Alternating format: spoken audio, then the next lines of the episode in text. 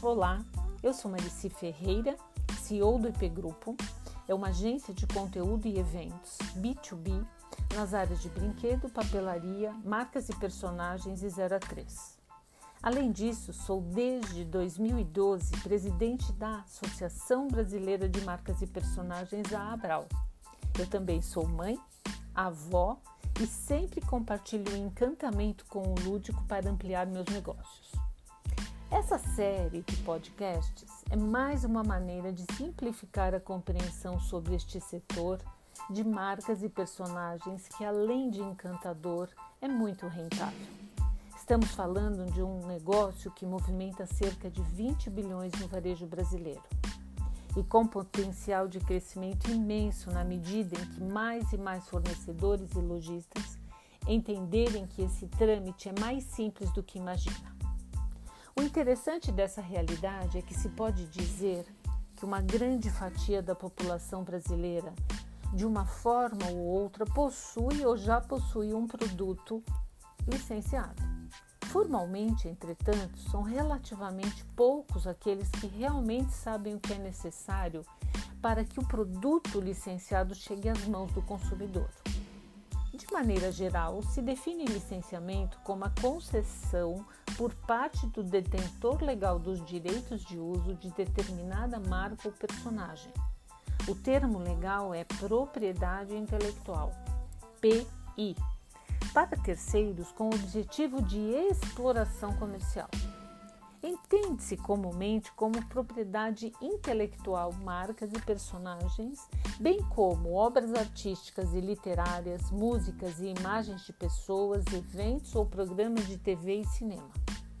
Outra questão fundamental para a existência de um programa de licenciamento é que a marca a ser licenciada deve ser conhecida pelo consumidor. Parece óbvio e desnecessário registrar esse ponto mas você ficaria surpreso com a quantidade de pessoas e empresas que criam marcas e, antes mesmo de as lançarem no mercado, buscam uma forma de licenciá-las. É importante deixar claro que o licenciamento é de fato uma ferramenta que ajuda na construção de uma marca, mas não no sentido que se pretende de ser a chave de ignição do processo, ou seja, o licenciamento pode ser usado como tal somente depois de a marca já estar consolidada por meio de um conteúdo ou um conjunto de valores claros para os consumidores aos quais se destina. Em resumo, licenciamento é o direito de utilização de propriedades intelectuais pertencentes a uma determinada pessoa ou a empresa para aplicação em produtos, eventos, promoções ou campanhas publicitárias por terceiros, assim ao desejo aspiracional do consumidor. Você dá a licença de uso. Então, o dono da marca dá o direito de você usar.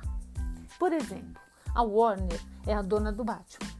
A Lepper é um fabricante de produtos de cama, mesa e banho.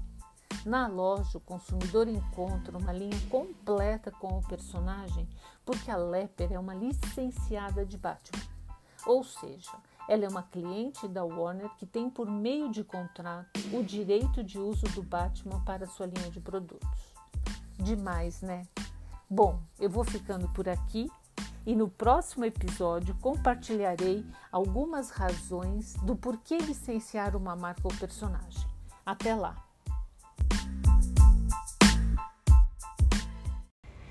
E vamos a mais um podcast. Por que licenciar uma marca ou um personagem? Bom, vamos analisar três contextos: o da marca personagem, o do fabricante e o dos varejistas. A marca ou personagem tem uma divulgação e propagação da marca por meio da fabricação e comercialização de produtos e serviços. Assim, ele ganha muito mais notoriedade e valor em sua plataforma de origem, que pode ter sido feito num TV, pode ser um cinema, moda, games, publicações, enfim. É assim a parte da marca e do personagem. Os fabricantes agora, ele agrega valor ao produto, pois além de receber os valores remetidos à marca, ganha a chancela do dono da propriedade. Ou seja, ele aumenta o volume de vendas, ganha novos mercados, mais espaço no ponto de venda e fortalece tanto o produto bem como o nome da empresa. E os varejistas? Ele sabendo do valor do percebido do consumidor daquele determinado personagem ou marca, ele vai lá e compra toda a linha licenciada para comercializar na sua loja. Então aí vai a parte do varejista. Vamos falar de alguns exemplos. Por exemplo, a Yamaha fez a primeira moto da galáxia inspirada em Star Wars. Os fãs de Star Wars têm uma noção, uma conexão muito forte com o universo da história. Eles criaram as motos que materializassem um pouco das três trilogias. Este é um exemplo muito atual de um produto com personagem. Então, talvez, então a Yamaha vai vender muito mais para esses fãs do Star Wars. Outro exemplo, a Elsa, a Anna e o Olaf, que são os personagens da Frozen. Eles estão estampados nas escovas de cabelo da linha infantil da Condor que se propôs a lançar e desenvolver essa linha para agradar as crianças de diferentes idades e promover a união entre os irmãos, assim como acontece no filme. Então, as crianças também têm esse desejo de ter as escovas com esses personagens.